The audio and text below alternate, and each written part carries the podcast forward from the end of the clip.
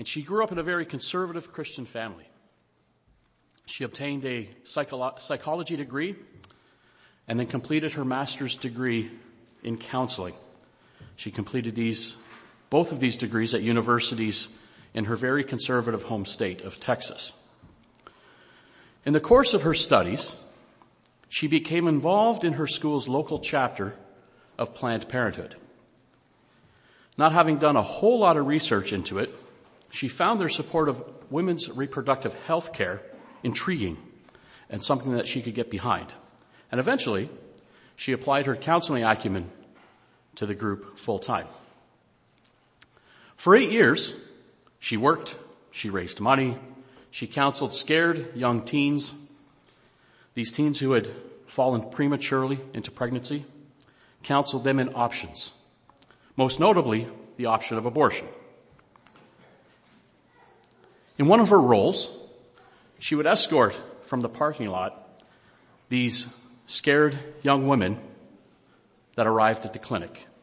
The escorting was done to shield them from the pro-life activists who would surround the clinic and peacefully try to talk these young mothers out of the decision they were about to make. She eventually became director of this Planned Parenthood clinic, a very quick rise in the ranks from volunteer status only a few years earlier. She was even named Employee of the Year for the entire organization in 2008. After growing up in a tightly knit conservative Christian family, she had finally found her own path and was making a difference in the lives of young women. Except for one thing. In her eight years of work for Planned Parenthood, she had never actually attended a live abortion. And then one day,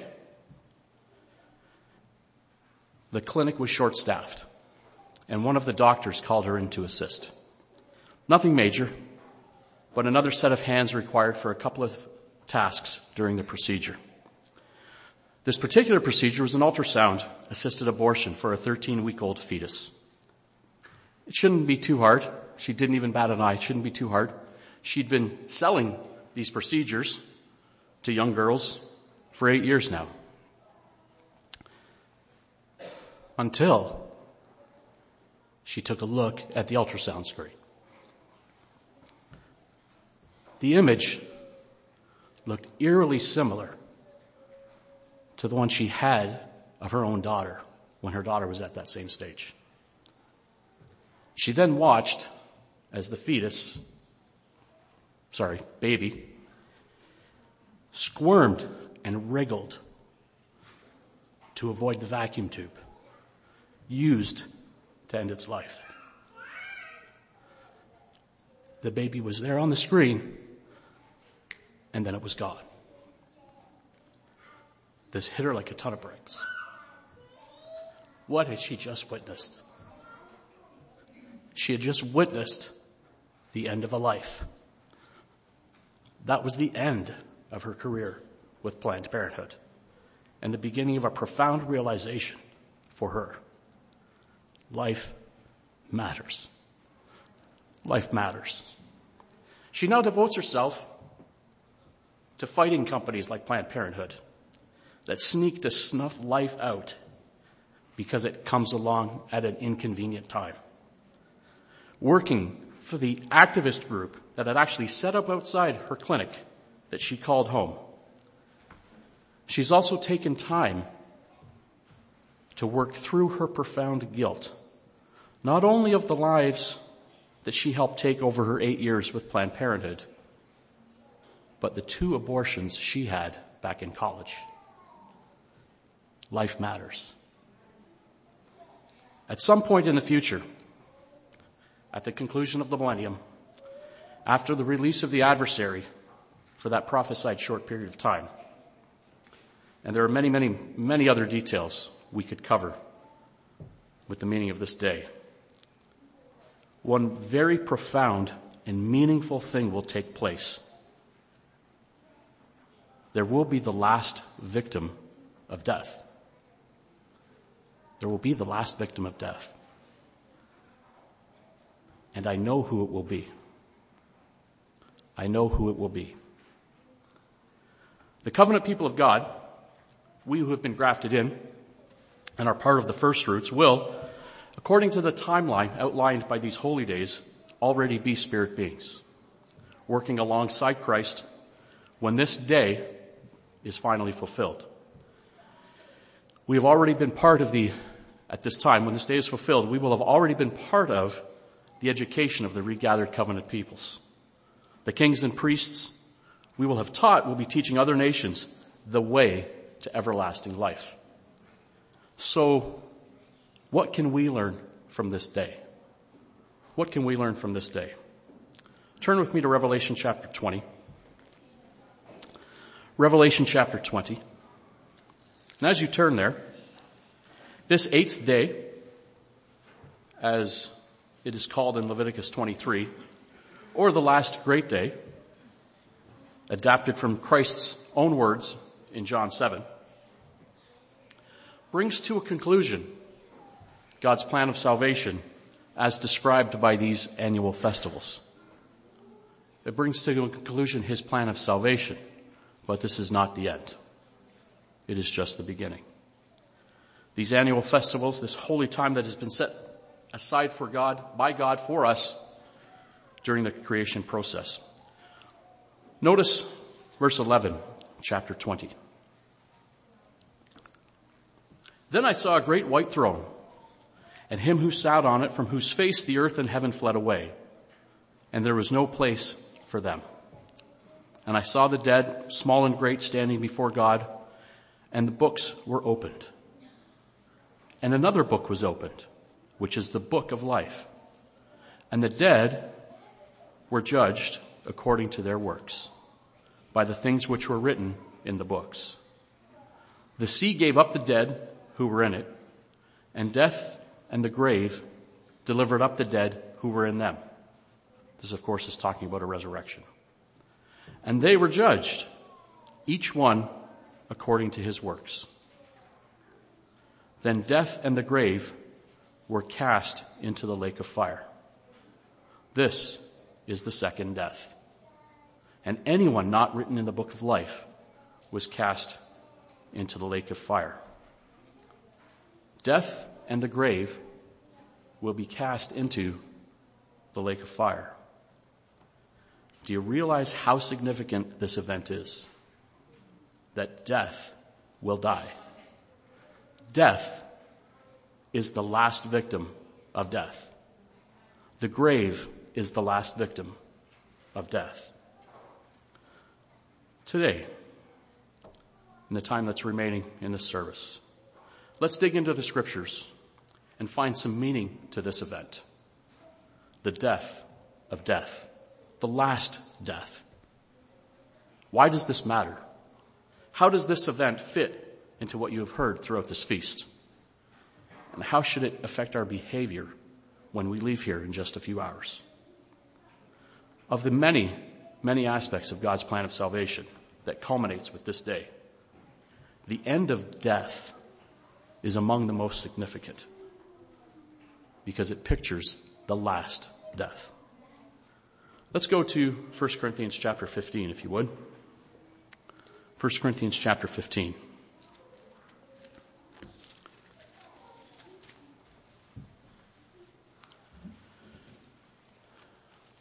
We'll read verses 12 through 19.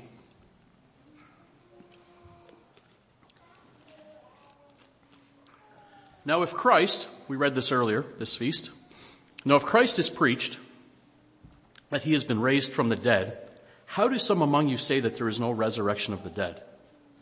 But if there is no resurrection of the dead, then Christ is not risen. And if Christ isn't risen, then our preaching is empty and your faith is also empty.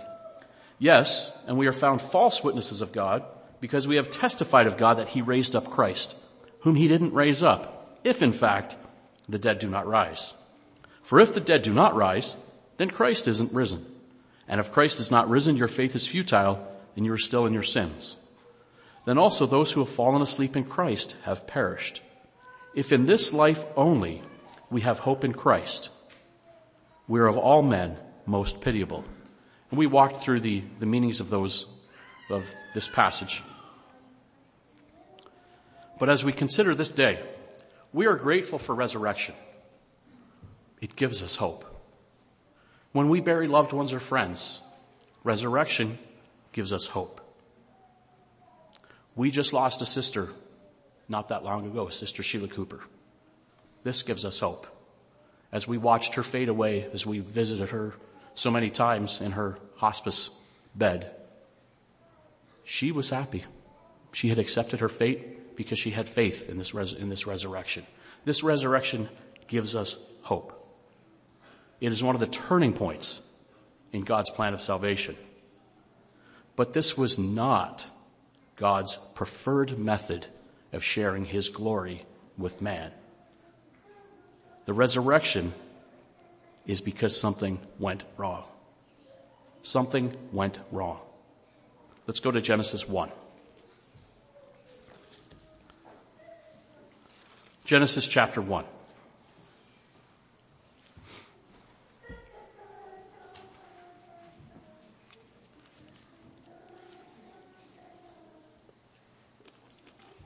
We'll read verses 26 through 31. Then God said, let us make man in our image, according to our likeness, and let them have dominion over the fish of the sea, over the birds of the air, over the cattle, and over all the earth, and over every creeping thing that creeps on the earth. So God created man in his own image. In the image of God, he created him. Male and female, he created them. Then God blessed them, and God said to them, be fruitful and multiply. Fill the earth and subdue it. Have dominion over the fish of the sea, over the birds of the air, over every living thing that moves on the earth. And God said, see, I have given you every herb that yields seed, which is on the face of all the earth, and every tree whose fruit yields seed. To you it shall be for food. And to every beast of the earth, to every bird of the air, and to everything that creeps on the earth in which there is life, I have given every green herb for food, and it was so. Then God saw everything that he had made, and indeed it was very good. Does this sound like God created us with the intention of having us die? In His image, in His likeness, with all that we need to sustain us? Genesis chapter 2, verse 6.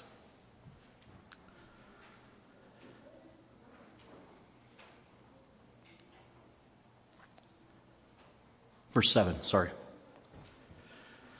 And the Lord God formed man of the dust of the ground and breathed into his nostrils the breath of life and man became a living being. Life came from God himself. He breathed into this clay formation that he made and it came to life. It came to life. Verse 8. Then God planted a garden eastward in Eden, and there he put the man he had formed. The man that he not only formed, but breathed into him life. And out of the ground, God, the Lord God made every tree grow that is pleasant to the sight and good for food. And the tree of life was in the midst of the garden. And so was the tree of the knowledge of good and evil. He created an idyllic home with all that man needed for life. All that he needed. Life, eventually a partner, to fulfill his command to be fruitful and multiply and care for the earth, all the beasts of the field, all the birds of the air, all the plants, all the trees, beginning in this idyllic center point, and then eventually to subdue the entire earth. Verse 15. The Lord God took the man and put him in the Garden of Eden to tend and to keep it. And the Lord God commanded the man saying, of every tree of the garden you may freely eat, but of the tree of the knowledge of good and evil you shall not eat. For in that day you eat of it, you shall surely die. He didn't intend for us to die. He said, don't eat it. Please, don't eat this or you will suffer death. He didn't create us to die. But he needed to know He needed to know did this life matter enough or would we entertain other offers? Does this life that he breathed into us matter enough or would we entertain other offers? Hedge our bets. See what else is out there. God clearly, clearly specifies who is responsible for death. Us. We're responsible for death, not him. Man would choose whether to live or whether to die. Genesis chapter 3. You know the story. We'll cut down to the end in verse 22. The Lord God said, behold, the man has become like one of us to know good and evil. And now, lest he put out his hand and take also of the tree of life and eat and live forever. And then it trails off and he doesn't finish his sentence. Therefore, the Lord God sent him out of the Garden of Eden to till the ground from which he was taken. So he drove out the man and placed cherubim at the east of the Garden of Eden and a flaming sword which turned every way to guard the way to the tree of life. Life matters. Life matters. But it can only be truly lived. Truly lived. As we heard in the sermon yesterday from Brother Bernard. In the correct conditions. It can only be truly lived in the correct conditions. God couldn't have us live forever in a sinful state. He couldn't. Because he loves his creation too much to allow us to live forever in a sinful state. This is why we were expelled from Eden. For our protection. For our protection. Can you feel God's emotion here when you read this? Lest he sticks out his hand and takes of the tree of life and eats and lives forever. He's expelling the very ones in his image and in his likeness from the home he specifically built for them. And he can't even finish his thought. It just trails off. In my years growing up, I knew of a couple of instances of families who had to ask their young adult children to leave the home because after working with their, their wrong choices for so long, they simply could no longer have those wrong choices being brought into their home. Based on their experiences, I can feel God's emotion here. This isn't something you take lightly. You don't ask your children to leave unless there's really, really, really good reasons to do this. Punishment, death, is not something he wanted to inflict upon us. But he couldn't and wouldn't have us live eternally in a sinful state. He, he just couldn't do that and wouldn't do that. Genesis chapter 4, verse 9. Again, cutting into the story.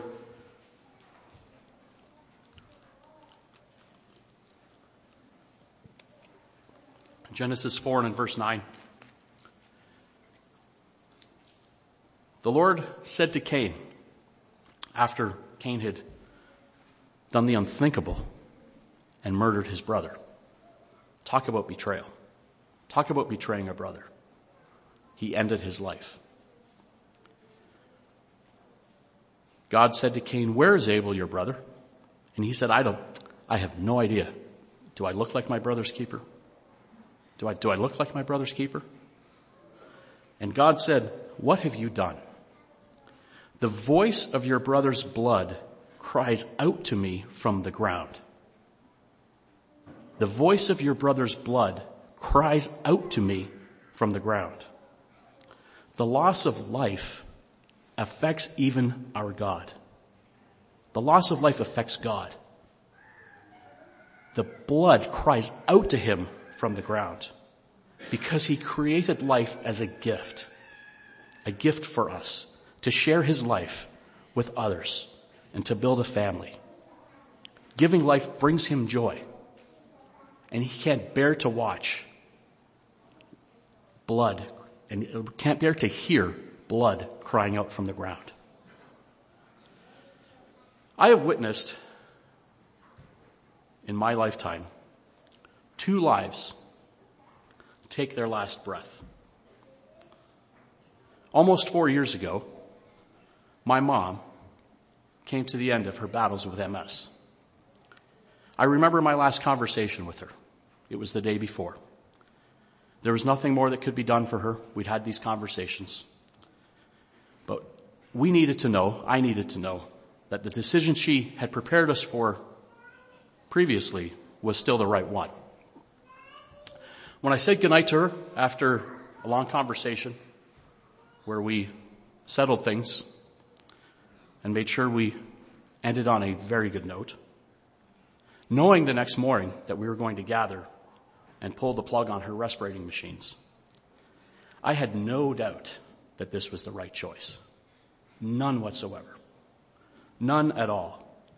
She had fought enough. My faith was strong.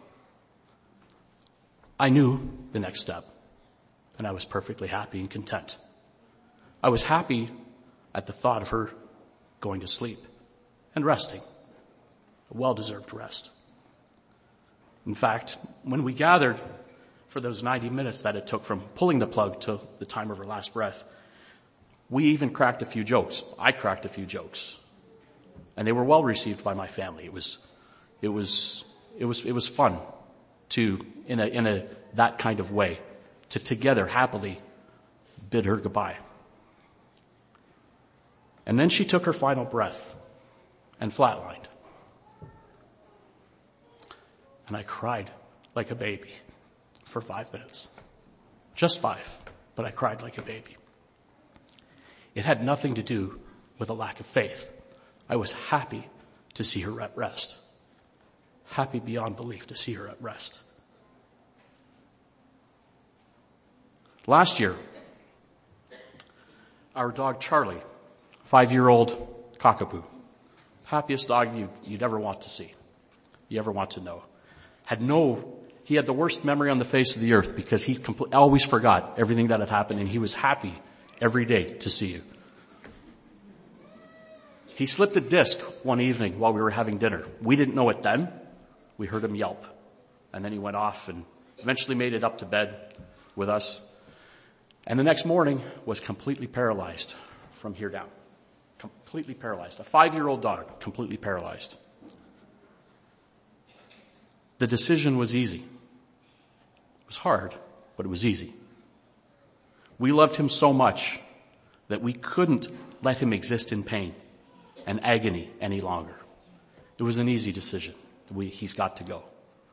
We even cooked him up the last little meal. We'd never fed him people food or tried not to. But We actually cooked him up people food. Mixed some cheese in there, made it really, really good. He turned his nose away. He knew it was time to go. He, the, the, the best meal he'd ever, could ever eat had wanted nothing to do with it and it was time to go. But as we held him and watched life disappear from him, I again broke down at the loss of life. The loss of life. They say it's true that there's no greater love than between a dad and the pet he never ever wanted. Let's go to Deuteronomy 28. Life matters. Life matters. Deuteronomy 28, verse 1.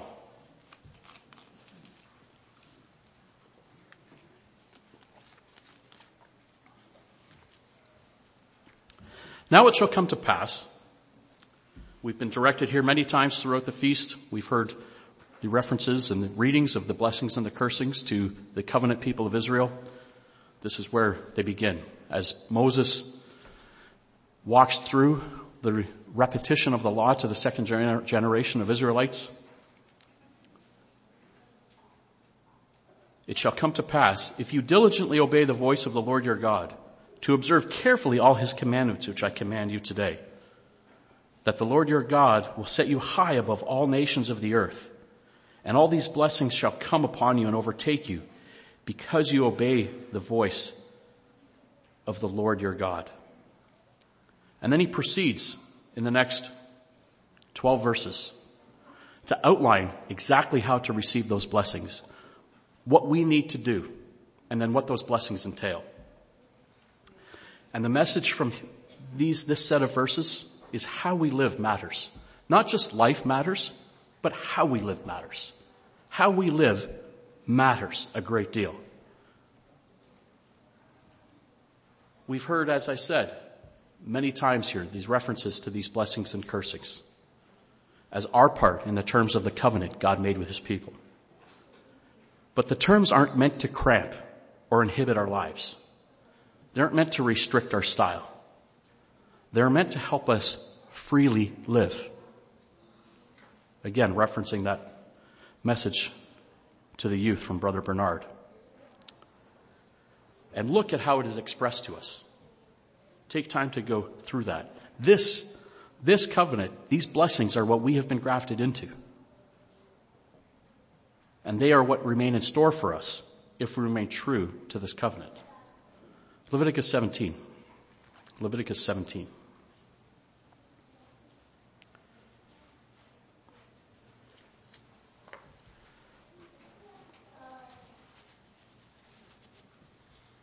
Leviticus 17 and verse 10. There's so much we could cover here. We don't have time to go through all of Leviticus 17, all of Leviticus, quite frankly. It, uh, as we as we've heard locally, we've been studying this a little bit lately. This can be, from a high level, rather boring to go through these sacrifices. But the deep meaning behind this is profound. The deep meaning behind these, these scriptures here in Leviticus are, is profound. Verse 10 of Leviticus 17. And whatever man of the house of Israel or of the strangers who dwell among you who eats any blood, I will set my face against that person who eats blood and will cut him off from among his people. For the life of the flesh is in the blood, and I have given it to you upon the altar to make atonement for your souls. For it is the blood that makes atonement for the soul. Therefore I said to the children of Israel, no one among you shall eat blood, nor shall any stranger who dwells among you eat blood. In order to remain accepted before God, the covenant assembly performed annual atonement sacrifices for the, forgiveness of sins of the nation. In order for them every year to be, to remain in the covenant assembly, these atonement sacrifices had to be made.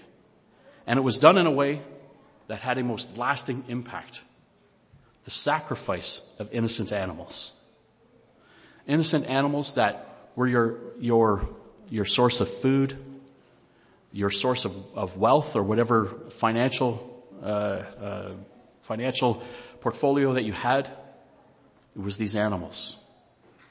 And when you, when you sinned, you were forced to give one up. Watch it die, and then understand the impact that your sin has upon your covenant with God.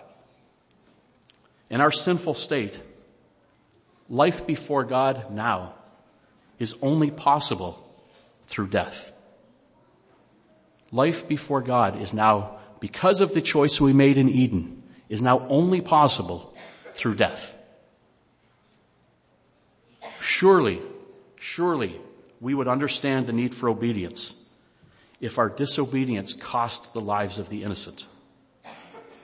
Go back into the first five chapters, six and seven, where these sac- various sacrifices are outlined for us instituted so that the covenant people could really understand that life matters, but more importantly, how they live, how we live makes a difference. Leviticus 16, back one chapter. Le- Leviticus 16, and we won't, again, take too much time in this chapter. This was likely covered in one way or another on, uh, about two weeks ago on the Day of Atonement. But we'll read verse 20 through 22.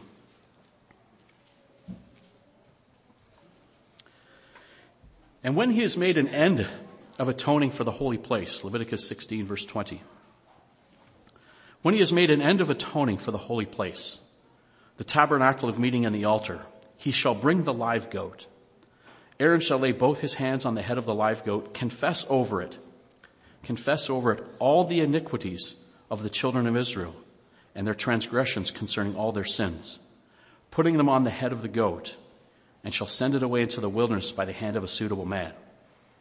I thought the sins were forgiven by the first goat when his blood, when the blood was, was, when he was, the first goat was killed and his blood was shed. Those sins were forgiven. They were covered over. But ultimately, the sins need to go somewhere. And at the end of all of this, when he has made an end of atoning, and fast forward this to when this day finally is fulfilled, this day of atonement, they are put on the head of the goat and sent away into the wilderness by the hand of a suitable man. The goat shall bear on itself all the iniquities to an uninhabited land, and he shall release the goat into the wilderness. When the day of atonement is finally fulfilled, the forgiven sins of all of repentant Israel, both grafted in and natural, will be placed onto the head of the source of sin. And they will finally be gone forever. This phrase, putting him on the head of the goat, rabbinical historians add some color to this phrase, this phrase of putting them on the head of the goat. And it is more of a pressing into with some force that all of these sins that all of mankind, all of the covenant people have committed over the course of time that have been forgiven, have been covered over, are now placed, pressed into the head of the source. Picturing the true weight and the magnitude of sin. Let's go to Romans chapter 6. Romans chapter 6.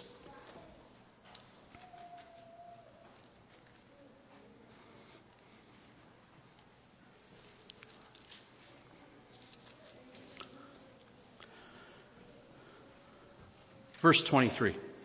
Romans 6 verse 23.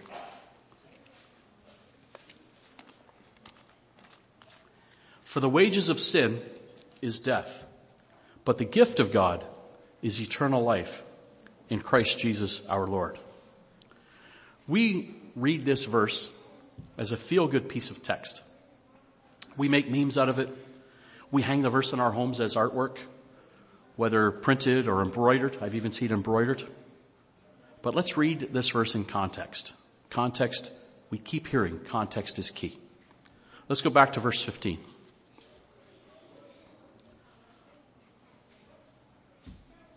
What then? Shall we sin because we are not under law, but under grace? Certainly not. It is possible to sin after you have become part of the covenant people after you've been baptized. Do you not know that to whom you're present, that to whom you present yourselves slaves to obey, you are that one's slaves whom you obey, whether of sin leading to death or of obedience leading to righteousness. Think back, this is the same message Moses presented to the people in Deuteronomy 28 and 29. There are two ways. You can live this way and receive blessing, or you can live this way and suffer the consequences. But God be thanked, he continues, that though you were slaves of sin, yet you obeyed from the heart that form of doctrine to which you were delivered. And having been set free from sin, you have become slaves of righteousness. I speak in human terms because of the weakness of your flesh. So we're still human. We still stumble. For just as you presented your members as, as slaves of uncleanness and of lawlessness, or as we heard last night, Torahlessness, leading to more Torahlessness. So now present your members as slaves of righteousness for holiness. Do you choose to be holy or do you choose not to be holy? That's what Paul is asking. For when you were slaves of sin, you were free in regard to righteousness. What fruit did you have then in the things of which you are now ashamed? For the end of those things is death. It's never changed. It's been part of the covenant from the Garden of Eden. It's been part of God's message. But now you have been set free from sin and having become slaves of God, you have your fruit to holiness and the end everlasting life. If you make the right choice. If you follow the right path. For the wages of sin is death. It always has been. It always has been. This isn't some new, cool, feel-good scripture. The wages of sin have always been death. The gift of God has always been eternal life. It's why He created us in the first place. We read about that back in Genesis. He wanted to give us life. He does that, He offers that now in Christ Jesus our Lord. This same message that Moses conveyed to Israel, that God conveyed to Adam, that has always been conveyed, the message remains the same. Because the terms of the covenant remain the same. We now have an opportunity to have that covenant, the, the, the written in our hearts, to have the Holy Spirit within us, to give us the ability, a bit of the power of God within us, to, to meld with our human spirit and give us more wisdom if we cultivate it. But as members of the covenant now, how you live matters. God's gift of eternal life depends upon you choosing it every single day. It doesn't matter that you chose it yesterday. You need to choose it today. And when you leave here, it doesn't matter how good of a feast you have. You need to choose it again tomorrow. And the next day. And the next day. And every day. When we stumble, repent and seek forgiveness. When you notice a flaw, ask God for help in overcoming that flaw. Then continue to choose Him today, tomorrow, and every day after that. Let's go to John 10. John 10. Interestingly enough, this scripture occurs at this time of year. When you go back and read John 7, we won't, but if you do, the last day, that great day of the feast, those rivers of living water that Christ talked about, likely happened in the evening after sunset on the last great day. That's when the water libation ceremonies typically took place. Chapter 8 verse 2 says early in the morning they came again into the temple, which would be what we're doing now. We're coming before God. And then this entire chapter 8, chapter 9, chapter 10, all the way down to verse 21 of chapter 10 seems to be the same day when you follow through the storyline. And then verse 22 takes it off into the winter months with the Feast of Dedication. Inter- interesting side note. Verse 1 of chapter 10.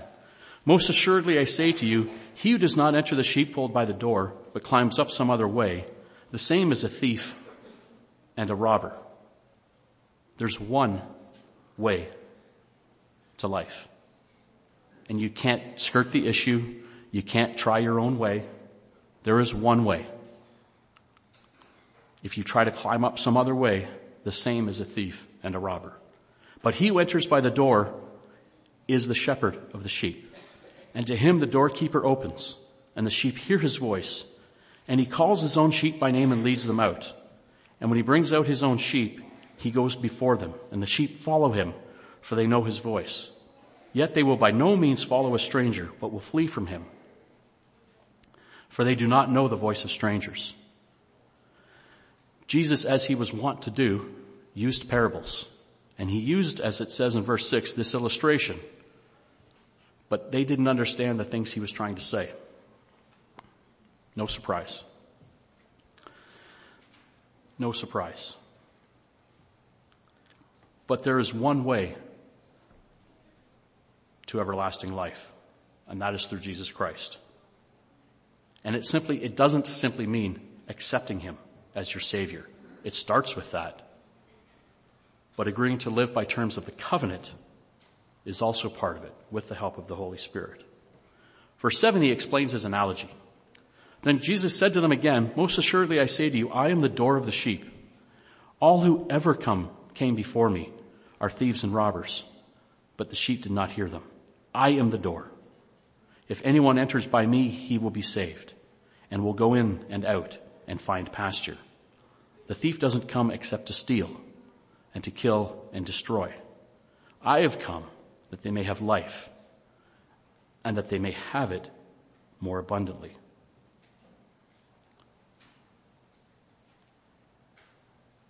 When taken in context, when we are safe in Christ, no one can steal us except ourselves. And scripture throughout remains clear. We can turn our back. The safety in Christ is if we remain faithful. He will protect us from outside forces. If we choose and make that choice every day. But we must make that choice every day. There's only one death that is our friend. And that is the death of Jesus Christ. That death is our friend. All other deaths are our enemy. The death of Jesus Christ, who came to die so that his people, if they choose, could live abundantly. Not in this life. That's not what it's talking about. But in eternity. He came to give us abundant life because life matters. He created life and he wants to share. Matthew 19.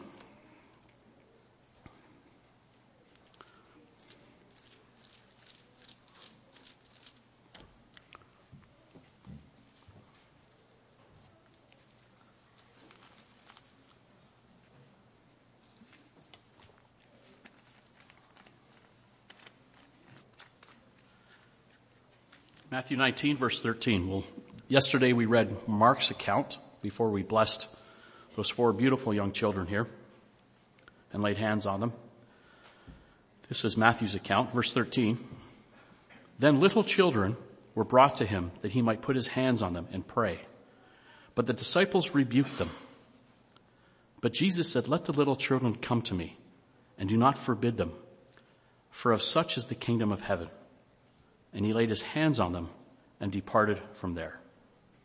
This is why young children mean so much to Jesus Christ. They are full of life, full of hope, full of possibilities, unsullied minds that can be formed and shaped. They picture the best of what God has to offer. Life. How happy were you watching the young people, both the, young adults and the teenagers and also the little ones sing and come together like that with happiness. Those four beautiful children that we blessed. What a, what a joyous event because life matters. And young people represent life. They represent the next generation. And they picture the best of what God has to offer us, and that is life. Let's go back to Deuteronomy 30. Deuteronomy 30.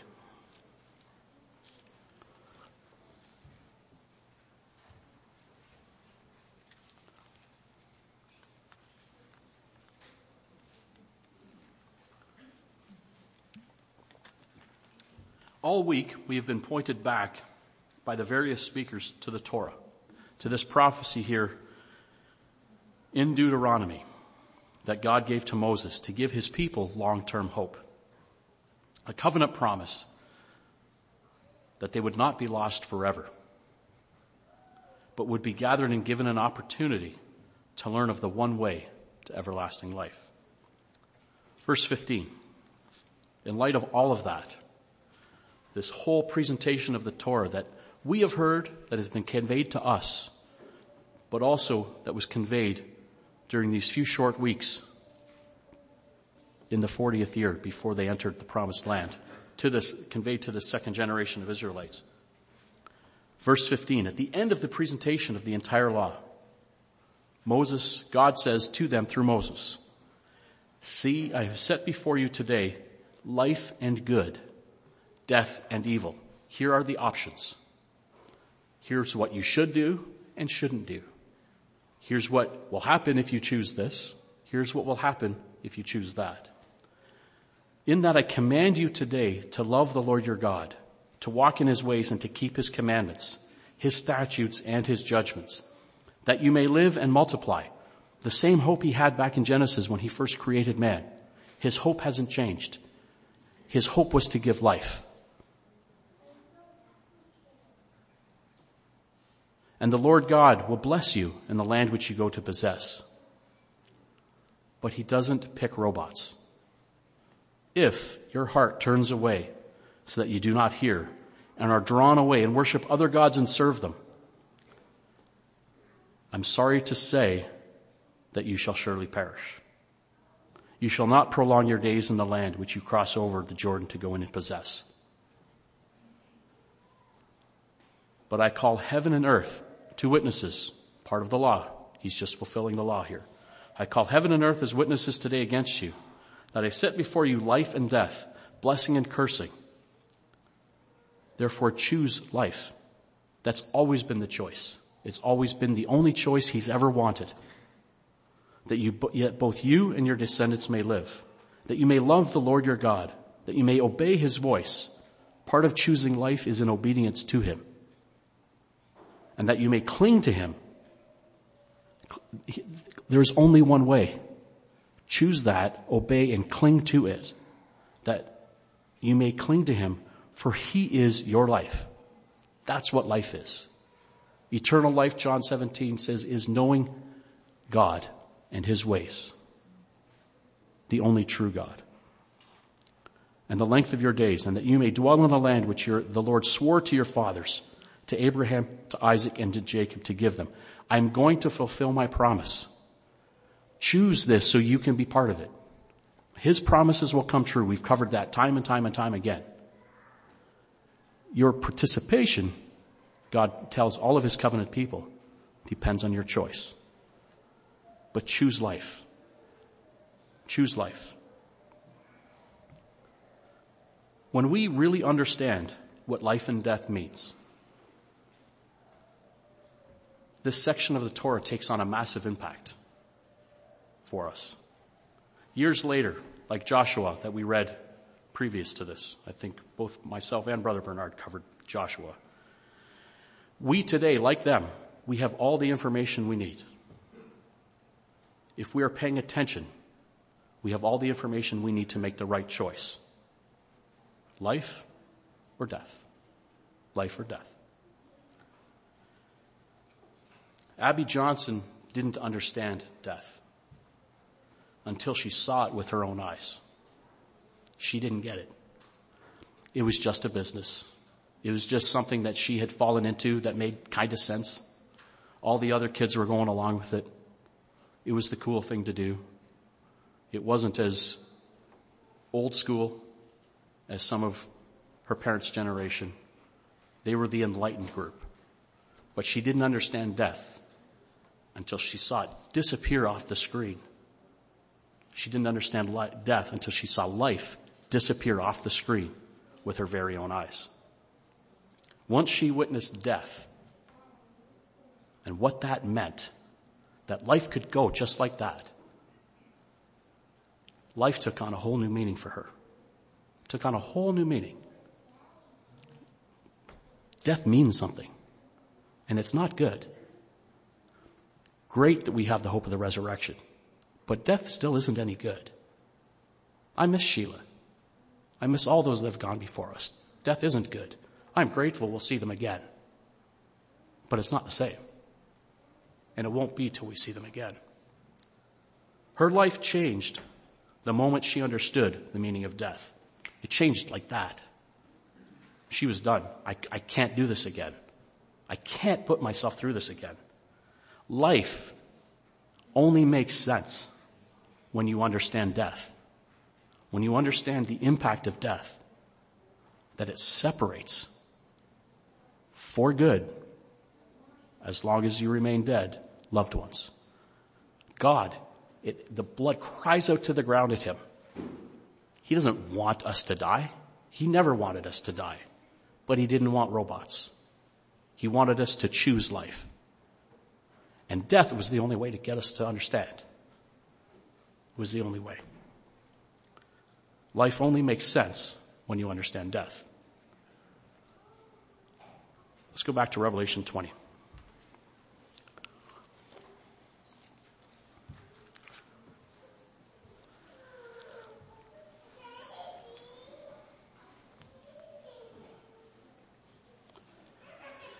Verse 11. Then I saw a great white throne and him who sat on it, from whose face the earth and heaven fled away. And there was found no place for them. And I saw the dead, small and great, standing before God. And the books, plural, were opened. The books, plural, were opened. The books that contain our record of behavior. And there was another book opened, which is the book of life. And the dead were judged according to their works by the things which were written in the books. So the terms of the covenant that guide our behavior, that are matched up against our behavior, and we're judged according to all of that. The terms of the covenant against our actions, and these books that are opened, are ju- we are judged according to that. Of course, this is those in the covenant who are not part of the first fruits because it comes after the first fruits take on their spirit bodies and join Christ. The sea gave up the dead who were in it, and death and the grave delivered up the dead who were in them. And they were judged, each one according to his works. Then death and the grave were cast into the lake of fire, and this is the second death. And anyone not found in that other book the book of life, made their choice. They made their choice. God didn't. He's been begging and pleading for them to choose life from the very beginning. And for those, I hope, precious few that just refuse. I don't know how many there will be. I pray it's a few, but there's no guarantees on that We're cast into the lake of fire. The last death, the last death will be death itself. That's one of the lessons we learn on this day. That death and the grave will die. They will cease to exist. If you want to witness the final death, if you're part of the covenant and you want to witness that final death, you must be found written in the Lamb's book of life. You must. It's the only way to watch it. It's the only way to witness that death. Whether you're part of the first fruits, or you're part of the regathered Israelites, or you're part of the Gentiles that will come through Israel. The only way to witness that is to be found written in the Lamb's Book of Life. Otherwise, you don't get to witness it. I don't think I will cry when I witness that death. I don't think so. But if I do, they will be tears of joy when I get to witness that death. Because the enemy of death will be no more. It will be gone.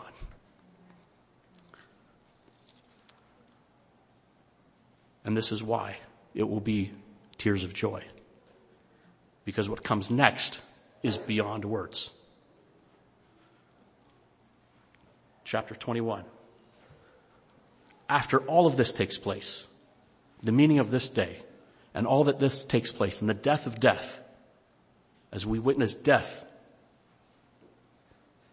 thrown into the lake of fire, so to speak, and die, and no more death. I saw a new heaven and a new earth. For the first heaven and the first earth had passed away, and there was no more sea. And this was a beautiful, beautifully sung by Sister Ewis. Then I, John, saw the holy city, New Jerusalem, coming down out of heaven from God, prepared as a bride adorned for her husband. All of this takes place after death dies. As a bride adorned for her husband.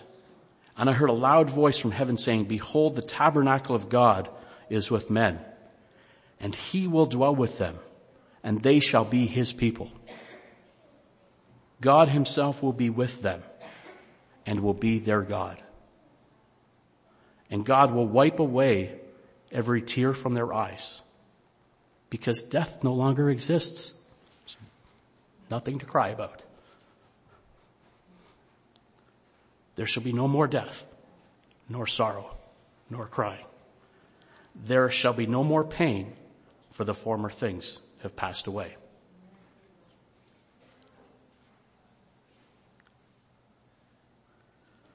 What happens after the death of death, after, de- after the last death, is beyond words. It is beyond words. But it is right here for us. Then he who sat on the throne said, Behold, I make all things new. Let's go back to the beginning and try this again. And this time it will succeed. This time it will succeed. And he said to me, write, for these words are true and faithful. So when you leave here in just a few hours and go back to your homes, to your lives, and to your congregations, do all you can to choose life. Choose it today. Choose it tomorrow. Choose it every day of your lives. The words you have heard throughout this feast are meant to help you make that choice every day. The words in here, the words in the Bible studies, the words in our fellowship as we gather, as we sit around and talk, the words that our young people heard in the studies, the words that our Sparks kids read through when they were getting the knowledge of the story of the, of the scriptures, all meant to help us choose life. Lean on each other. Rely on God. Tap into the Holy Spirit every day. Lean on each other like we heard about at the beginning and a few times throughout. When the paths of good and evil become cloudy, reach out for help. Don't go it alone. Reach out to God. Reach out to a trusted friend. Reach out to a brother or a sister. Sometimes, sometimes we can lose, lose sight and the paths between good and evil become a little cloudy. When you can't quite make that distinction, Ask someone to hold your arms up and help you find your way. Do whatever you must to choose life because these words are true and faithful.